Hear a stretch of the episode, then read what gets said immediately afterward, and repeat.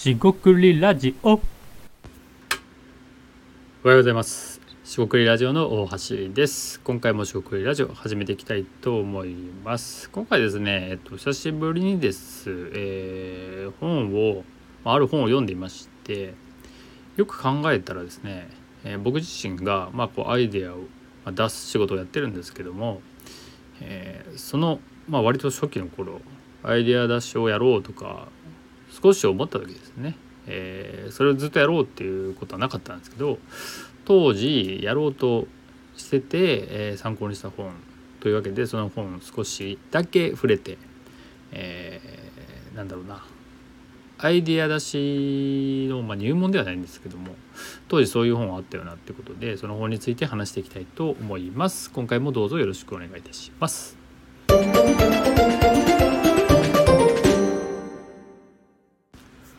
はい、四国ラジオのお橋です。今回ですね、えー、ある本、アイデア出しですね。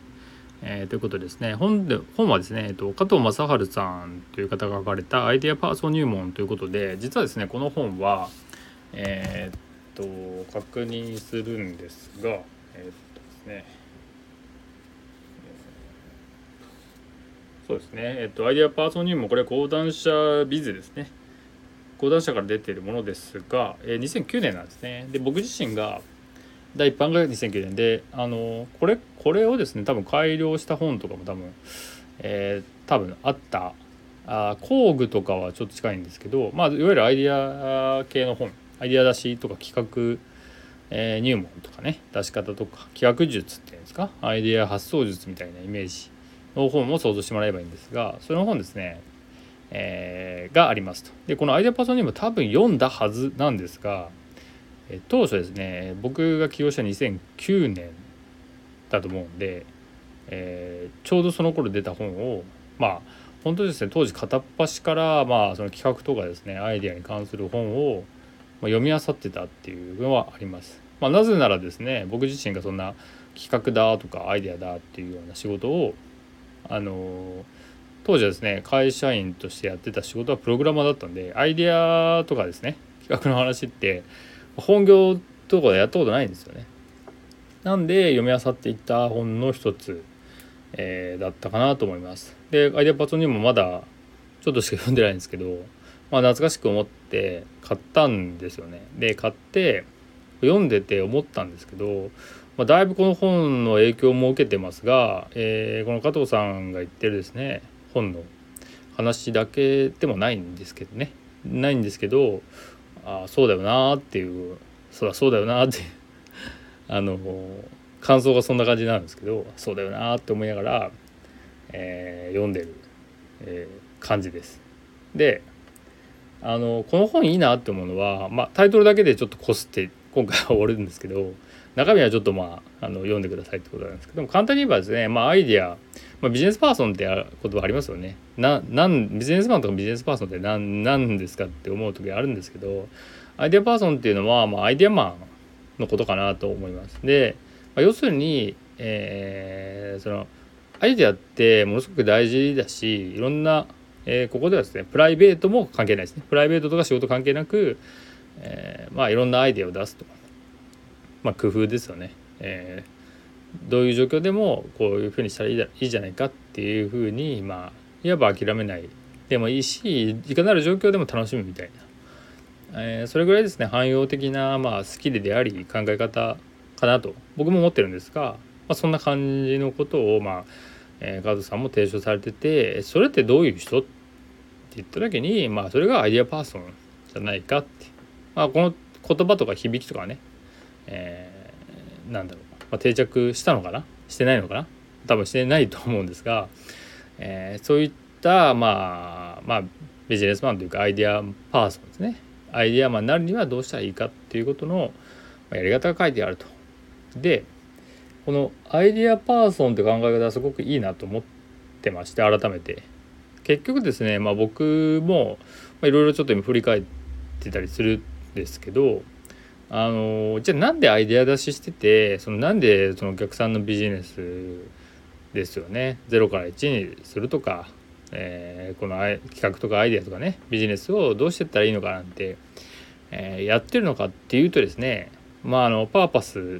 最近パーパス聞かないですけどパーパスみたいな、え、目的ですよね。存在意義とか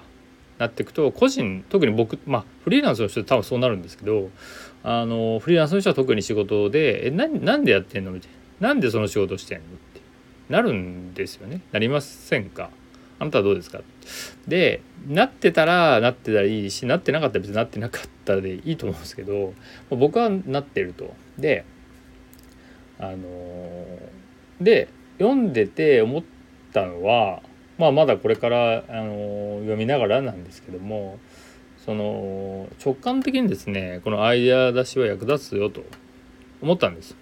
で当然役立ってます。で、まあ、芸は身を助けるではないですが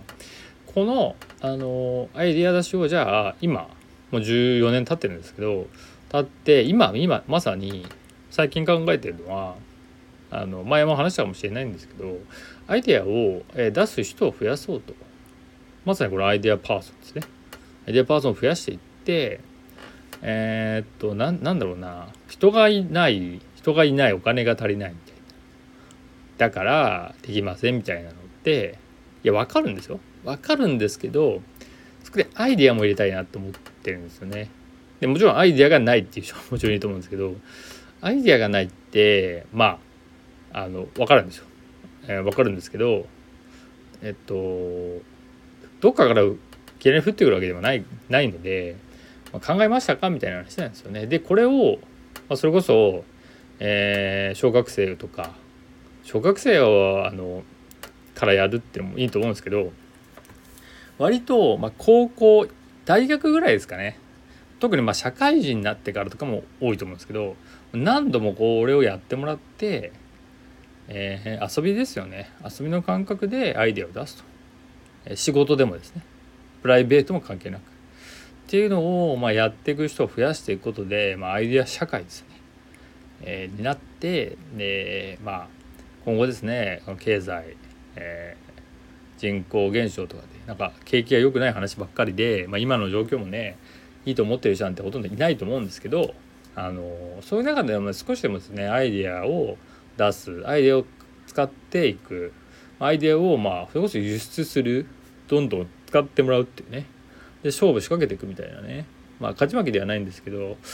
相手の力すごいいいなと思ってまして。でそういうですねまあ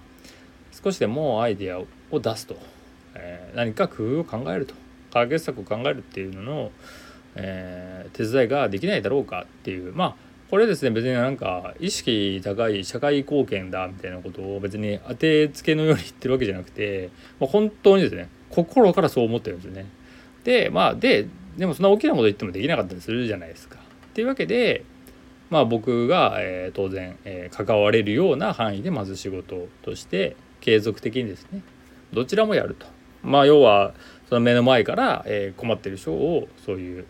仕事としてね、えー、手伝っていくと。お役立ちしていけば、まあ、少しは寄与するよねと、まあ、少しですよ。そんなか明日が変わるぞとかあの全国民がとかね。そんな主語が大きくはならないんですけどまあとはいえですね、えー、そういうのを掲げつつも、まあ、掲げてもいいんですよ。天下天下のアイデアマンみたいなね。掲げてもいいんですけど、まあ、掲げたところで、まあ、動いていかないといけないですしそこをやっていかなきゃいけないなっていうところでまあ、とはいえ結局目指すところは、まあ、僕は別に自己満足でねアイデア出しするとかいうのは全く興味がなくて、えー、それがですねあの、まあ、お客さんとか人に役立ってもらうっていうのが意味があるので、まあ、そういうふうにしていきたいなっていうことをこの、えー、アイデアパーソンにもですね改めて読んで思った、えー、っていうところでした。えー、っと今回ですねまあ、うん、10, な10年ぐらい経ってるとさすがにとは思うんですけど、まあ、とはいえなんか14年とか経ったんですけどそんな経ったかなみたいな、そうなんですよ。あの分かりますかね？この、えー、僕自身が読んだのは確かに14年前とか古いは、まあ、少なくとも10年とかですよね。経ったはずなんですけど変わってないなと思ったんですよね。まあ当たり前なんですよね。本は変わってない。ただ僕自身は多分いろいろあの仕事をやってきたんで実績積んでるはずなんですけどあら感覚としてそんな変わらないなって。少なくとも僕自身はそのえー、と仕事でですね、えー、やってきた実績はかなり増えたんですがそれでもですねこのアイデアに対する考え方興味面白さまあ少しはその何ですかあの人に教えたいとかねそういう感覚が最近やっぱりたくさん出てきてるんでだいぶ違ってきてると思うんですがただこの1対1でですねアイデアパーソンとかアイデアパーソン入門もしくはアイデアっていうのは面白いよねっていうような考え方ですよね。いうのは、まあ、ほとんど変わらないんじゃないかなと思ったりします。要はポジティブですよねそのかそこのことに関しては。で少しでもですねそのまあ、えー、まあいろんなですね、えー、うまくいかないこととか、えーえー、なんかやりたくないこととかねなんかいろいろあると思うんですがまあそういうのも含めてアイデアの力ですよね。何か工夫して解決して何かできないかっていうこの何かできないかがすごく大事だなってでその時に、えー、才能ここで一番大事なんですが才能とかじゃなくて要は先天的に、えー、生まれた時ですね生まれた時から先天的にそれ持っているなんか素養みたいな話じゃなくて、えー、やると上手くなるっていうことを、まあ、この加藤さんもですねもう多くの人は多くのアイデアマンが言ってるかなと思います。いや逆にですね才能だよなんていう人いるのかなと思うんですけど一部の天才っていうんですがその一部の天才って誰なんだろうなっていうもちろん才能を持った人っていうのはいるとは思うんですがその人はそれなりのそれなりのじゃないですけどねそれ以上のそれなりのそれ以上のことをやっているとは思うんで、えー、それは天才に対して失礼じゃないかなとは思うんで才能じゃないかな。まああの才能っていう意味ではあの好き嫌いとか得意不得意は絶対あると思うんですよ。し向いてるし資質というかはあるのでそこは否定しないんですけどあのやろうと思えばですね聞いてるまああなたもすごいなんかアイデアとは遠い仕事をしてるとかね新しい工夫を求められる